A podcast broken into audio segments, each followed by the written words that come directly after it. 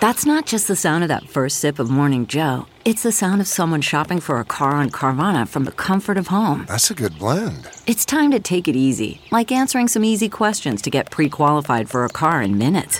Talk about starting the morning right. Just like customizing your terms so your car fits your budget. Mm-mm-mm. Visit Carvana.com or download the app to experience car shopping the way it should be convenient, comfortable. Ah. This is Merriam Webster's Word of the Day podcast for Monday, July 23rd. Brought to you by the new Merriam Webster's Advanced Learners English Dictionary, designed for students and teachers of English as a second language. Learn more at learnersdictionary.com.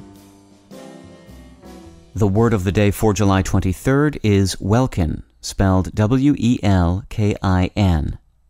Welkin is a noun that means the vault of the sky, firmament. It can also mean heaven, or more broadly, the upper atmosphere. Here's the word used from a blog post by Calvin Tomkins at the New Yorker online. Murray won the first set 6-4. The Welkin shook with British joy. The last Brit to win the Wimbledon title had been Fred Perry in 1936. When it comes to the word welkin, the sky's the limit, so to speak.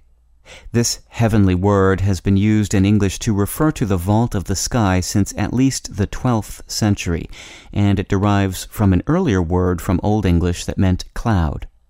In current English, welkin is still flying high, and it is often teamed with the verb ring to suggest a loud noise or an exuberant expression of emotion, as in the welkin rang with the sound of the orchestra, or her hearty laugh made the welkin ring.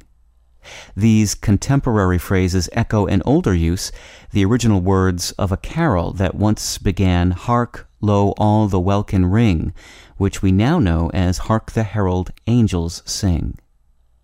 I'm Peter Sokolowski, and this was your word of the day.